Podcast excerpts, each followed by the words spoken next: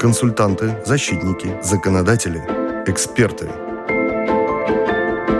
Разъясняют трудовое, общественное, административное, личное. Ваше право –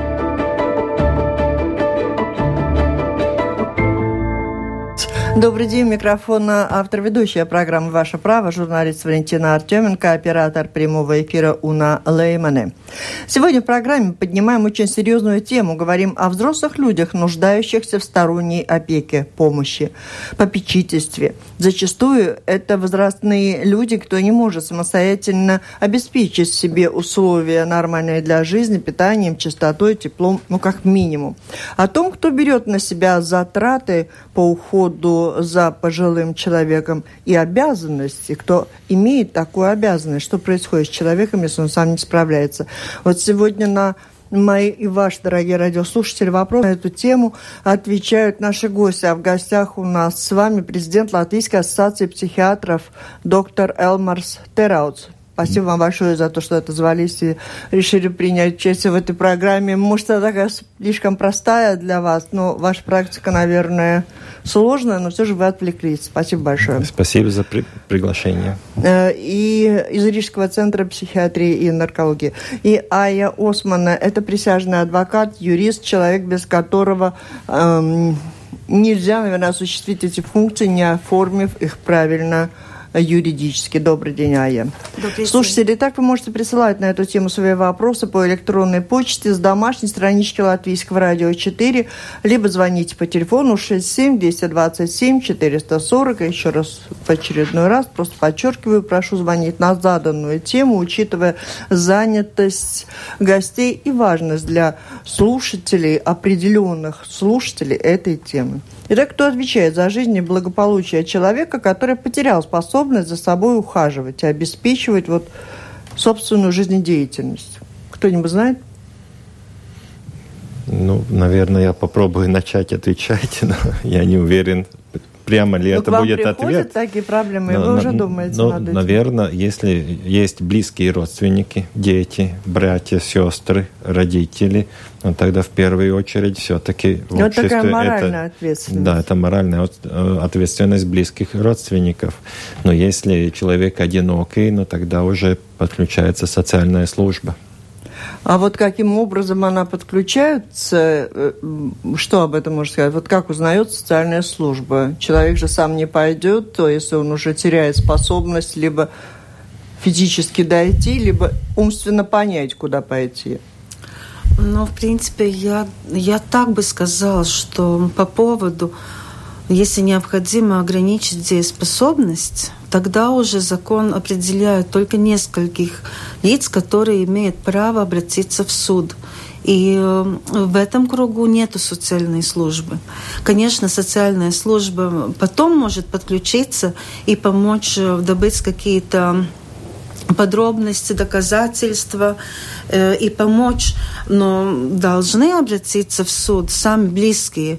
И это может быть э, дети, родители, также может быть э, муж или жена, или прокурор. То есть в случае, если социальная служба, например, увидела в жизни, что есть такая ситуация, что человек, например, уже после инсульта или какие-то умственные заболевания, он не может э, сам э, проявить полную дееспособность, тогда вот социальная служба может собрать документы и через прокурора подать в суд. А так, э, ну, не любое лицо может обратиться в суд, только лишь эти близкие родственники, которых я уже упомянула. Э, глава Рижского сиротского суда Айвард Красноголов принимал участие недавно в одной из программ, и а функция сиротского суда вот в этой сфере, в этом процессе, он сказал, вот очень коротко, я взяла небольшой отрывок из этой программы, давайте вместе послушаем, чтобы знать, о чем уже сказано, что ясно и что еще надо выяснить. Сиротский суд в ответе практически за две большие категории. Это дети, и второе, это, как говорится, большие люди, у которых э, отобрали право и дееспособности. Но на данный момент это не вся идееспособность, только часть из нее может быть отобрана у кого-то. Дети – это опекунство. Большие люди с идееспособностью, у которых отобрана часть идееспособности, тем назначают попечителей. Айсгаднюс. Угу. Недееспособность взрослых как оформляется? Ну, во-первых, э, изменения были в законе в течение трех, четыре или пять даже лет назад. Э, и здесь идет уже речь э, об идееспособности в двух, практически хотелось бы говорить в двух. Это связано с тем, что человек уже сам себя не может представлять и не может представлять по двум причинам. Или, или у него есть психические, или другие проблемы здоровья. Например, это может, инсульт или инфаркт. да, да, да, да. И тогда, если он сам не может сам решать вопросы, которые с ним связаны, надо родственникам или прокуратуре обращаться. Если вы не родственник, то в прокуратуре подавать иск в суд, чтобы так, его назначили. Но откуда прокуратура узнает, что ей надо куда-то обращаться? Да, это бывает, когда, например, соседи, вот э, читал в интернете, что бабушка зажигает в своей квартире, что-то зажигает. И соседи не имеют права подавать иск, чтобы ее назначить недееспособной. Это угу. невозможно. Они подают документы прокуратуре, которая проверяет. Понятно. И потом вместо родственников подают иск в суд, угу.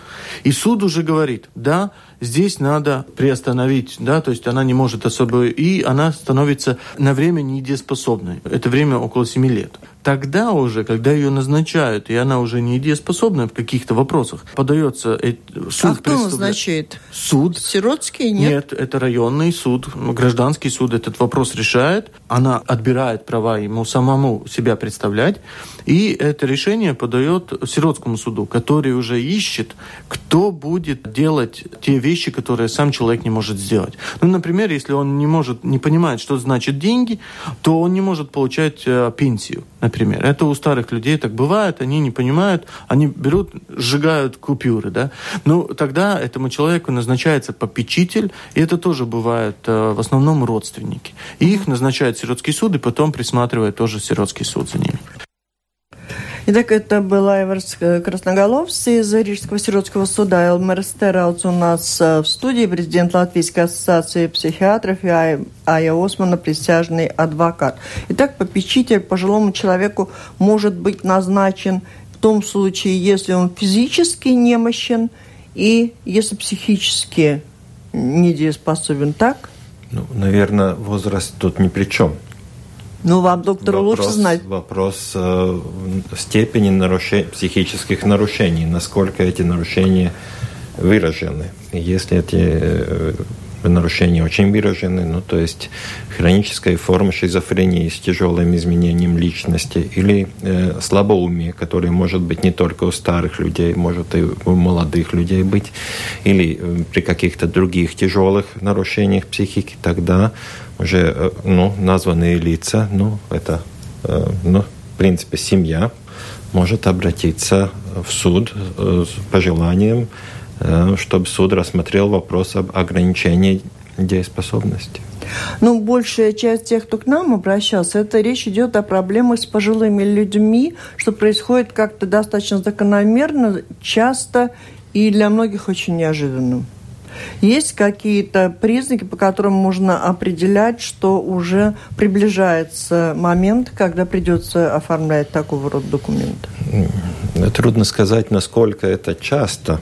Латвии. Таких статистических данных я не имею, может, у адвоката есть, но во всяком случае, я думаю, ну так, с медицинской точки зрения, тогда, когда человек за себя уже не может постоять и себя э, обслужить когда он не, не умеет использовать туалет уже, извиняюсь за такую мелочь, когда он не, не понимает, как кушать, как одеваться, э, где как, находится, где находится, ну, это уже, да. это уже перед этим состоянием. То есть, ну да, дезориентация вместе, э, э, во времени, в личности. Ну, я думаю, вот тогда уже, когда начинает, на самом деле, как этот пример был, какой-то костер разводить себе э, в комнате, ну тогда однозначно уже. Ну, костер, пора. газ можно но, забыть. конечно, тут вопрос сразу не о ограничении дееспособности, а о лечении Может быть, это требует острого лечения, и после этого лечения этой надобности ограничить дееспособность уже и не будет. Да, но вот посмотрите, в то же время лечение у нас далеко не самое дешевое все же, и иногда нужны средства, которыми обладает этот же человек, который уверен, что он абсолютно здоров, что все вокруг уже давно сошли с ума, а он самый здоровый. Э, да и нет. Психиатрическое лечение бесплатно в Латвии, в стационаре и амбулаторно. Э, ну, некоторые обследования и консультации уже вне психиатрического mm-hmm. стационара, они могут требовать денег. В каком случае все же происходит, и когда есть необходимость оформлять эти документы по э, попечительству в связи с тем, что, не знаю, может быть, человека и можно вылечить, но тогда это слишком долго, а нужны люди, которые могли бы использовать те же финансовые средства, доходы этого человека, или какая-то недвижимость, квартира. Вот сам последний звонил мужчина, ну, там чисто юридически нам адвокат скажет, кажется мне, что там мало что может произойти. Он говорил о том, что вот такая ситуация, когда человек уже не понимает, что он делает, за ним надо ухаживать, надо сходить в магазин, принести, убрать, и вот в туалет, как вы упомянули, тут уже что-то помочь. Но это сестра его жены и она не лишена никаких прав, ни дееспособности, у нее есть э, квартира, есть собственность. Они и бросить не хотят, потому что родной человек надо ухаживать, но и деньги им придется тратить свои, и они никогда ничего не смогут вернуть, потому что ну, все это принадлежит этому больному человеку. Что происходит? Ну, я в последнее время тоже сталкивалась с такими случаями в своей практике и подготавливала также в суд заявление – это называется петайкумс, не иск. Запрос как, какой? Заявление к суд угу. о признании, э, об ограничении дееспособности э, человека. И в данном случае тут э, тогда надо смотреть главным образом, кто подает. Значит, это сестра жены не может подать. Она такого права не имеет. Но может подать сестра в суд такое заявление. То есть муж жены а сестре жены не подает, а вот сама сестра своей сестре, да? Э, Может. Ну, если, если, например, близкого родственника нет, тогда только да, через прокурора. Но кого закон считает близкими, это будет или муж, жена, сестра, брат, угу. дети или родители. Нет, угу. чтобы там э, ну, сестра жены не, полу не получится. Просто да? дальние родственники не подходят. Они да. могут что-то сделать, но должны идти через прокурора, да? Тогда только через прокурора. Ну и потом самое главное, что э, надо указать именно какие действия человек уже сам не может потому что э, дееспособность, она составляется из трех элементов. Лицо должно быть достигшим 18 лет, что лицо может осуществить свои права и также выполнить обязанности. Но в таких случаях, про которые мы говорим, уже, наверное, что-то отсутствует. Может быть, и 18 лет будет. Э, может быть, человек, скажем, может и, и в туалет уже не может сходить. Но самое главное, какое у него или умственное состояние, или какое-то умственное заболевание, или другое заболевание, другое какое-то повреждение здоровья, из-за которого он сам уже не может э, совершать сделки. Например, э, ну вот эти случаи, как, когда ко мне обращались, один случай, когда после нескольких инфарктов, инфарктов человек уже в постели, он э, не особенно уже понимает, что с ним уже случается, и также после инсульта – тоже очень уже в тяжелой форме, когда человек даже уже не разговаривает. Он, конечно, тогда сам не может не получить пенсию. И самое главное, как вот э, в одном случае было, что у них недвижимость, надо платить налоги, за недвижимость, и они не уплачиваются. Также надо платить ирис максу то, тоже не, не платится это ирис макса, да, и плата за аренду. И таким образом уже появляется ущерб, и это же очень быстро может быть, что такого человека э, вот из, из-за этих неуплаченных платежей можно вообще до того дойти, что выселить из квартиру или без, недвиж... без недвижимости остаться. И это уже такая ситуация, которая уже очень уже опасна для самого этого человека. И именно в такой ситуации, в его интересах, э, кто-то из ближайших родственников должен обратиться в суд и спрашивать, чтобы э, была ограничена дееспособность вот ихнему родственнику. И тогда суд смотрит, каким образом это сделать и в каком объеме. И тогда уже подключаются доктора, потому что именно они решают. Это не обязательная экспертиза всегда. Э, когда было другое законодательство и было вот право такое признать человека недееспособным, тогда только через экспертизу. Сейчас такого нету, не обязательно, да, хотя они часто также и назначаются, но если, например, очень убедительные документы из больницы э, или из э, лечащего врача, который обследовал и сказал, что человек сам не может решить решить свои проблемы, да, и материальными эм, э, ресурсами сам не умеет уже, не может он пользоваться, тогда суд может на этом основании решать, какие действия все-таки этот человек сам может, и, э, и какие действия только в материальном смысле он может делать только с попечителем. Вот, например, такой, ну, такой, скажем, пример такой, суд так может решить, да, что, например, э, сверх 20 евро человек может решать э, только с попечителем, а до 20 евро он может сам. Скажем, корреспонденцию выбирать только с попечителем, совершать сделки. У нас есть в, граждан, гражданско-процессуальном э, законе э, 268 статья, которая вот именно гласит, вот в каких сферах суд будет э, решать может ли этот человек сам произвести платежи и получать платежи, материальные средства получать? Может он сделки совершать? Может он э, совершать сделки с недвижимостью? Может ли он какие-то хозяйственные действия сам совершать, какое-то коммерциальную э, деятельность выполнять.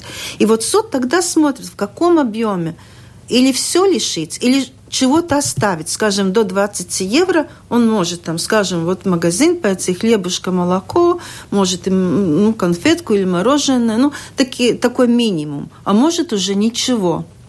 И вот именно этим суд будет заниматься. Но это тоже, когда подготавливается в суд заявление, тоже уже юрист смотрит, как это составить чтобы было в интересах эм, человека, потому что, ну, вы знаете, может быть и так, что, например, человек после инсульта э, уже вообще не может сам ничего делать, и используя его, э, скажем, тяжелое состояние, может быть совершена сделка по, недвижимости. Такое же тоже может быть, да? Нет, нет, это у меня есть, конечно, такой тоже вопрос, когда можно, когда надо обеспечить жизнедеятельность человека, вот, деменции, старчески. Ну, есть там какие-то вещи, сейчас вы об этом расскажете. А когда и не очень чистые на руку люди, родственники или соседи готовы использовать какую-то слабость человека, реальную проблему его, может, он правда не может сам справиться, или даже преувеличить эти проблемы. Там поэтому мы и собрались здесь, и доктор, и, и юрист, э, чтобы говорить о той и другой стороне. Ну, сегодня больше говорим о той, в том случае, когда люди порядочно имеют дело с такой проблемой, когда им надо ухаживать, обеспечивать, заботиться, и они так и они делают это, да, и тогда они должны думать, как это все оформляется. И в том случае, когда создает, подается иск сначала с помощью юристов в суд, а потом уже суд идет э, к врачам.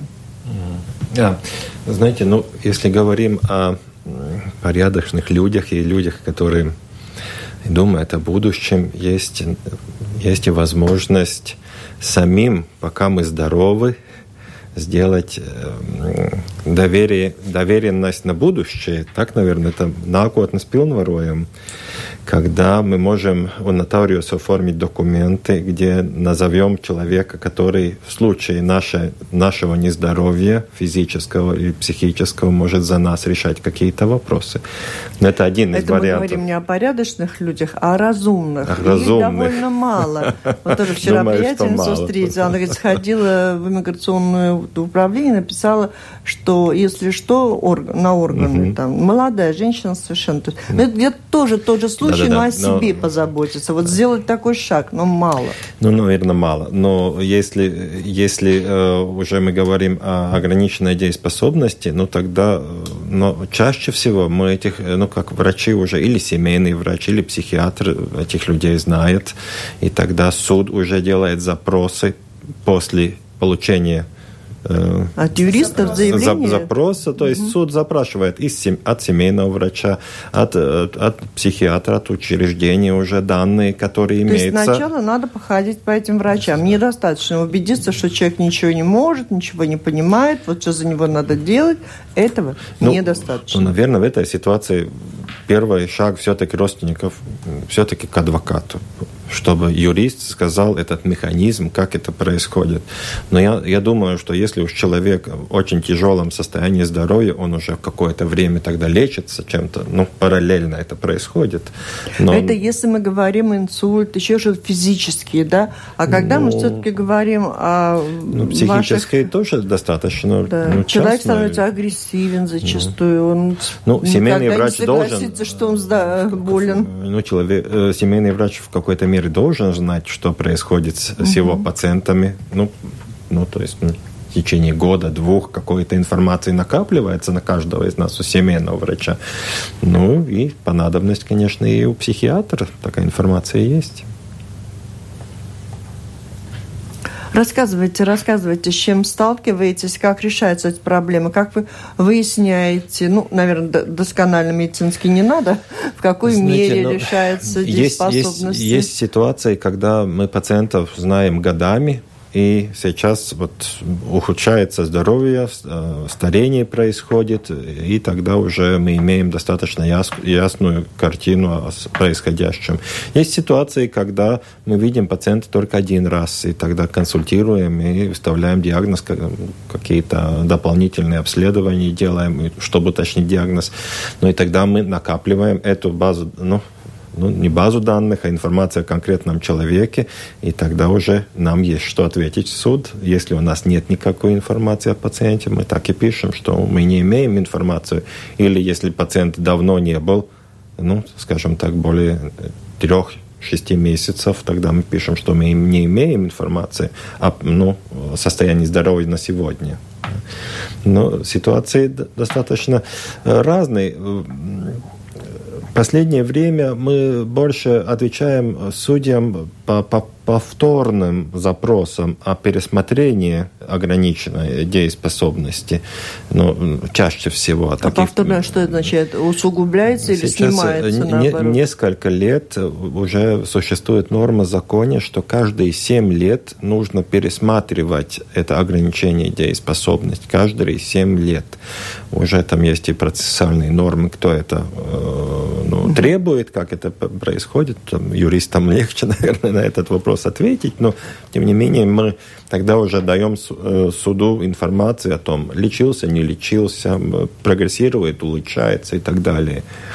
А в том случае, когда вот ваша служба психиатрии как скорая помощь, она может быть привлечена? Вот у меня тут написано, э, как общество может защититься от агрессивности, от других проблем невменяемого человека. Но невменяемого, по мнению там, соседей или кого-то еще, газ, электричество, вода, огонь становится источником опасности для соседей. Ну, наверное, тогда мы до- должны вернуться на начало разговора. Наверное, все-таки есть какие-то общечеловеческие ценности и какие-то отношения. Ну, в принципе, как мы существуем в обществе, но если есть какой-то совершенно э, неадекватный человек, пожилой, молодой, тем не менее, ну тогда, ну что делают соседи? Они могут обратиться в полицию, обратиться в ту же социальную службу и как-то, ну, интересоваться этим человеком. эту проблему. Ну да, да, потому что, ну, если она неизвестна никому, тогда ни психиатр, ни юрист, ни, ни полицейский, ни судник. Ну ни, вот бродит человек по дому, звонит. Тут друзья, опять же, у нас да. вот мы ну, тогда, Одна и та же женщина, вот она периодически звонит, приходит. Вроде она не буянит, но если не выполнить там ее какую-то просьбу, она сильно-сильно поругает. Говорит, ну вот она одна живет, она тут ходит. Ну... Не знаем, на что она больше способна. Но тут очень много разговоров тогда о толерантности, насколько мы вообще э, принимаем ну, то, что в, да. Э, среди нас живут люди, которые ведут себя иначе. Да, но, но главное, но, чтобы это не было опасно. Да, но когда уже речь идет опасно, об опасности, тогда чуть-чуть тут другая ситуация. Тут не идет речь о а ограниченной... А вот можно как-то проверить? Вот соседи, они понимают, человек ведет себя неадекватно. Иногда агрессивен, иногда нет. И, э, а там и газ, и спички, и, он, и вода, и случаются все эти дела. Что делает сосед? Он какие права имеет э, к вам обращаться или Права имеет, но мы, он, мы не имеем прав отвечать в этих ситуациях. Но я думаю, в этих ситуациях вызывается полиция, Э, и полиция тогда оценивает ситуацию, эту э, степень угу. опасности, потом вызывает или не вызывает скорую медицинскую помощь, и скорая медицинская помощь тогда везет или не везет кого-то в стационар. И уже в стационаре тогда психиатрический стационар или неврологический стационар по ситуации, и тогда уже медики оценивают проблемы здоровья насколько может это острое состояние, а может это на самом деле уже глубокое слабоумие, безвозвратное состояние.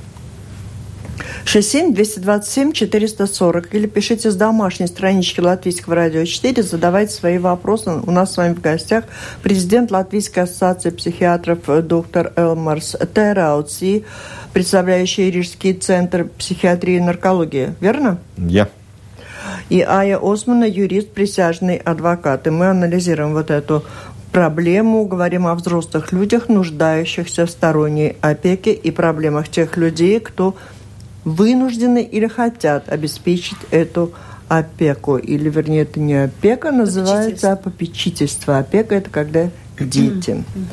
67-227-440. Звонок есть? Алло.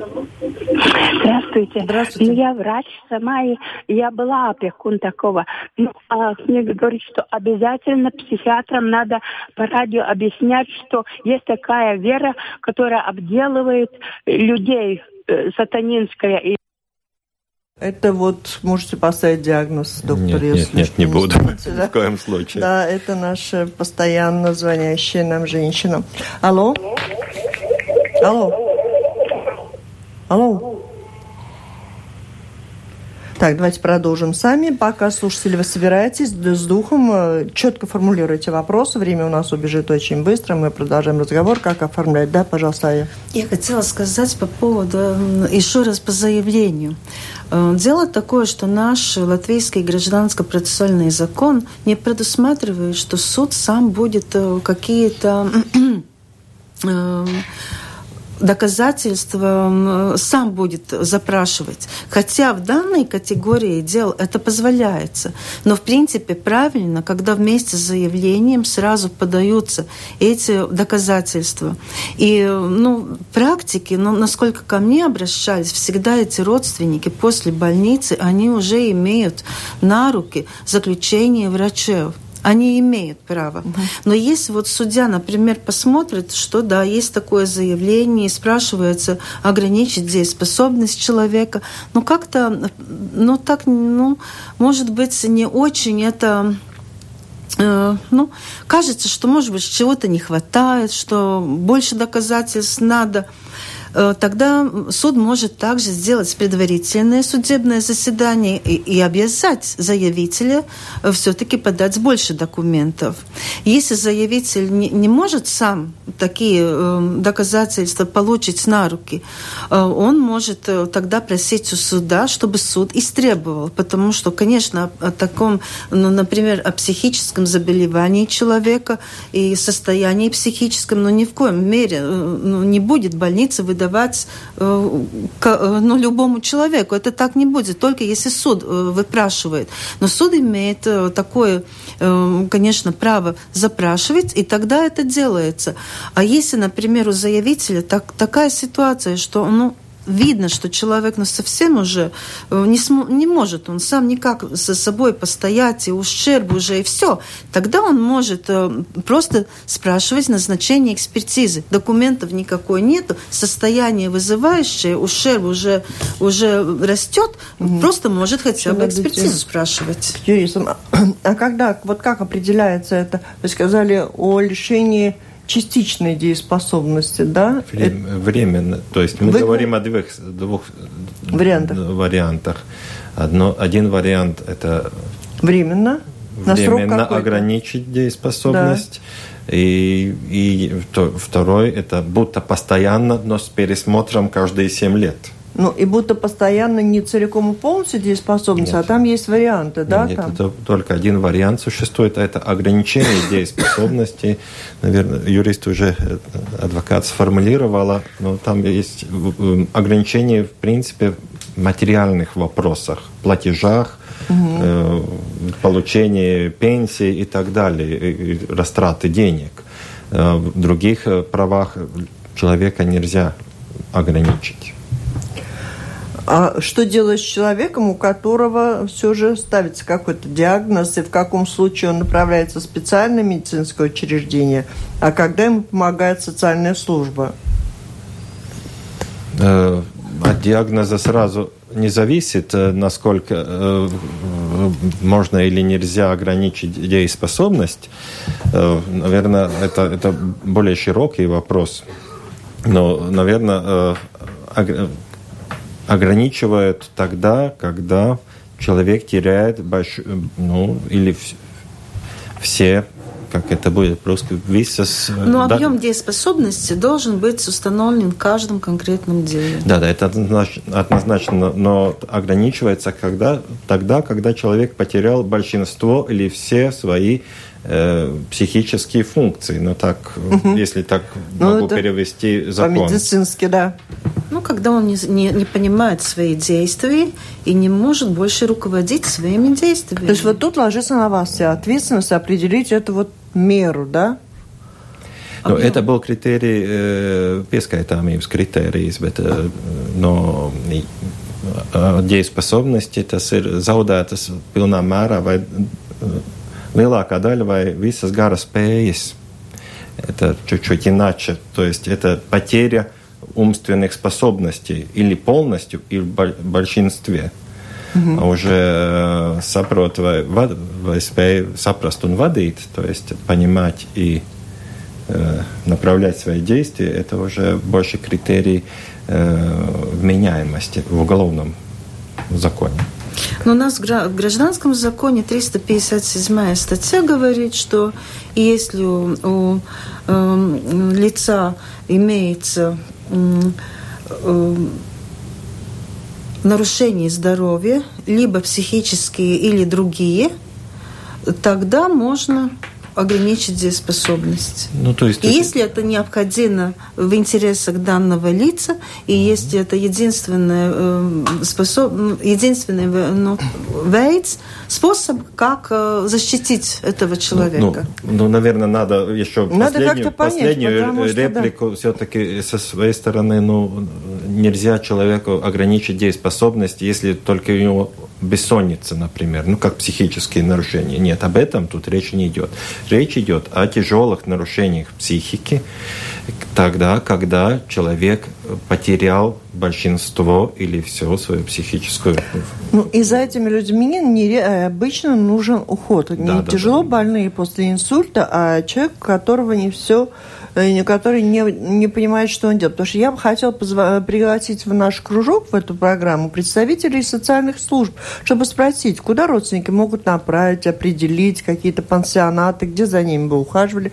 А она сказала, нам категорически даже запрещено э, участвовать в содержании нездоровых э, умственно людей, что они могут помочь только бедным, больным, но вот если психические заболевания, то там у них возможностей нет такого поместить в каких-то пансионатах.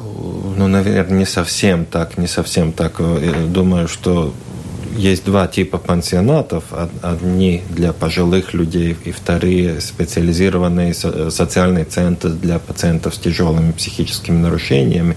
Но обоими э, в какой-то мере занимается социальная служба, mm-hmm. то есть в определении э, уже э, какие пособия кому выдаются, наверное, на самом деле социальная служба лучше может это рассказать, да, да, да. но социальная служба тут имеет достаточно большое влияние. Даже в том уже числе... когда в пансионате находится, тогда там вопрос о финансировании, один из, идет из бюджета здравоохранения, и тогда, быть, другой уже да. иначе, да, но, но, но, но в принципе социальные работники всегда И при... если у них в социальном пансионате находится пожилой человек, а у него возникают проблемы с с психикой, то они тоже могут быть теми, э, кто может обратиться в прокуратуру. Правильно э, поняла? Да, да, да, да.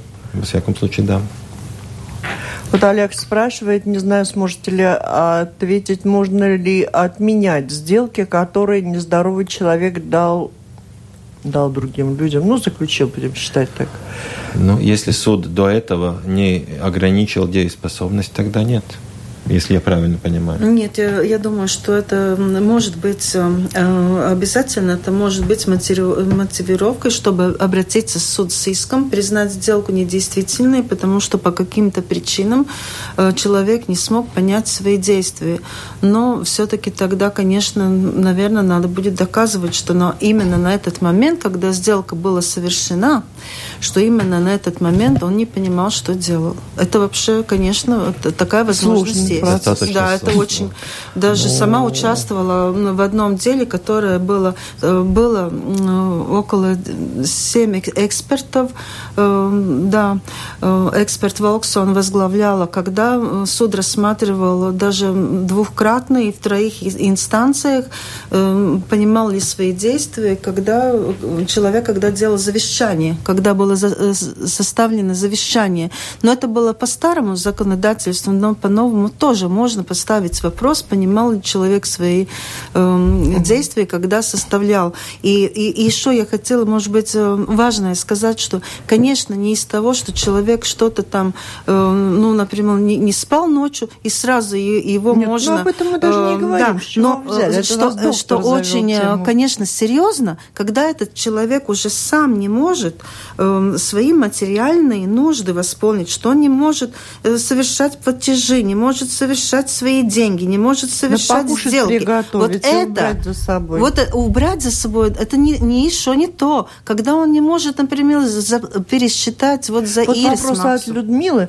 А как быть, если член семьи э, стал физически недееспособен один, и второй член семьи должен за ним ухаживать? Как же он может работать, когда ему нужно заниматься недееспособным человеком? Тут по поводу пособий какие-то тоже благодаря определенному диагнозу у людей, может быть, есть какая-то возможность, приходят к вам? Ну, это решает социальная служба. Да, но какой-то диагноз должен быть у них на руках написан в вашей э, службе?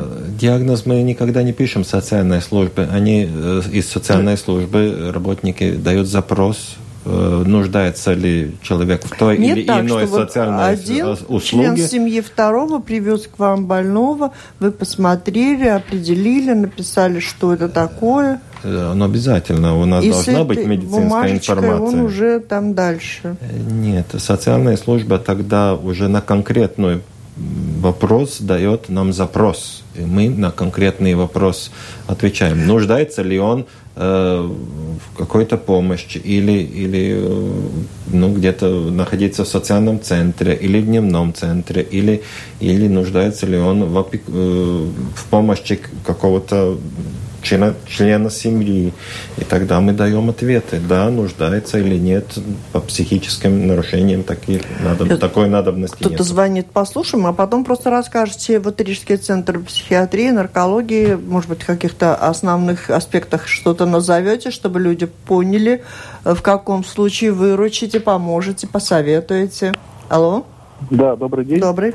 А, сначала, слушай, извиняюсь, вопрос такой, два вопросика маленьких. Один вопрос, есть ли у работодателя возможность какая-то легальная узнать, бывал ли человек в местах не столь смешных, там, или таких, да. И второй вопрос, а где та грань, если человек, допустим, просто философствует, сидит, а родственник не такой далекий в уме, и он подумал, что это не то. А его отпустило, допустим, завтра он уже обычно в структуру внедряется, и все, нормальный человек. А вчера он там на заплетах ему рассказывал, как мир спасти и так далее. Вот где это, где эта грань? Это если работодатель ему надо понять, ведь сегодня все очень у нас цивилизовано, ничего нельзя ни о ком узнать, у всех про защищены права человека, а кто-то хочет знать, он с кем имеет дело? Да, работодатель не имеет права узнать. Он может, работодатель может направить человека на обследование медицинскую. Официально. Да, это он может настоять на, на, на комиссию по оценке здоровья, но, но узнать но э, результаты узнать не может. Направить может, а результат может никогда узнать не узнает. результат. Бывает, ну, может он работать конкретно в профессии или не может. Есть ограничения для полицейских, для водителей троллейбуса или на железной дороге. И тогда уже там есть особенные требования и по, по линии психиатрии в том числе. И тогда уже э, ну, комиссия дает ответ, соответствует или не соответствует человек. Но узнать Э, мой или кого-то другого диагноз в любой сфере, это не только психиатрия, это же также в общей, в общей медицине. Нет, ну понятно, не узнать диагноз по онкологии, это чтобы не ущемлять э, человеческие mm. права, а узнать диагноз о том, что у человека не все за головой в порядке, и доверять ему решению каких-то проблем, это совсем другое дело. Но все равно ответ дает комиссия в этих, в этих ситуациях. Ну вот что за комиссия? Как работодатель на нее выходит? Есть, есть специальные комиссии. Я не знаю, во всяком случае, я должен каждый год проходить комиссию по, э, kā tas ir veselības, veselības pārbaude katru gadu. То есть каждый год должен проверить здоровье. И я в том числе. Также, я думаю, в больших учреждениях э, так, так же происходит. Ну вот такой вопрос, который я и хотела бы тоже вам задать. Вот мы можем рассуждать, много говорить, да, есть какие-то возможности, как решать, куда идти. Но живут люди, у мамы уже покойной в 2013 году было это все. И газ с плитой, и страхи семьи, что она спалит квартиру, когда все уходят на работу, и фобия измены мужа в 76 лет. И что делать? Ну, мама уже нет, но вот такая ситуация как таковая. В первую очередь в этой ситуации надо обращаться к семейному врачу. И семейный врач тогда может давать свой совет по мере своей компетентности или направить Э, э, психиатру или с другому специалисту, или уже... Ну, направил. Ну, вот но, направил. Семейный врач к и, вам. Дальше что? Пациент может и, или родственники могут своих близких родственников и прямо вести на консультации к психиатру. Есть э, три места в Риге, где можно получить амбулаторные консультации. Это два центра, которые находятся один в Пардаугове, на улице Лермонтова, другой на Югле, Велдре, на улице Велдрес. И амбулаторно психиатр принимает и на Твайка, ну, Твайка 2, Саркандауге. Ну, mm-hmm. То есть во всех этих учреждениях в течение нескольких дней можно получить консультацию сертифицированного психиатра. Консультацию о чем? Как лечиться или... Ну, консультацию в самом широком По понимании понять, этого вопроса. Что с ну, человеком? Ну, тогда уже задаются конкретные вопросы. Угу. И, в общем, и... надо... Адреса назвали уже, это очень хорошо. Алло. Алло. Алло, слушаем. это радио? Да, радио слушаем, говорите. Скажите, пожалуйста, а что попечительство дает в финансовом плане? Я хожу на работу благодаря, благодаря тому, что мать у меня после инсульта может поднять телефон. Если бы он телефон не поднял бы, то я пришлось бы сказать от, от работы.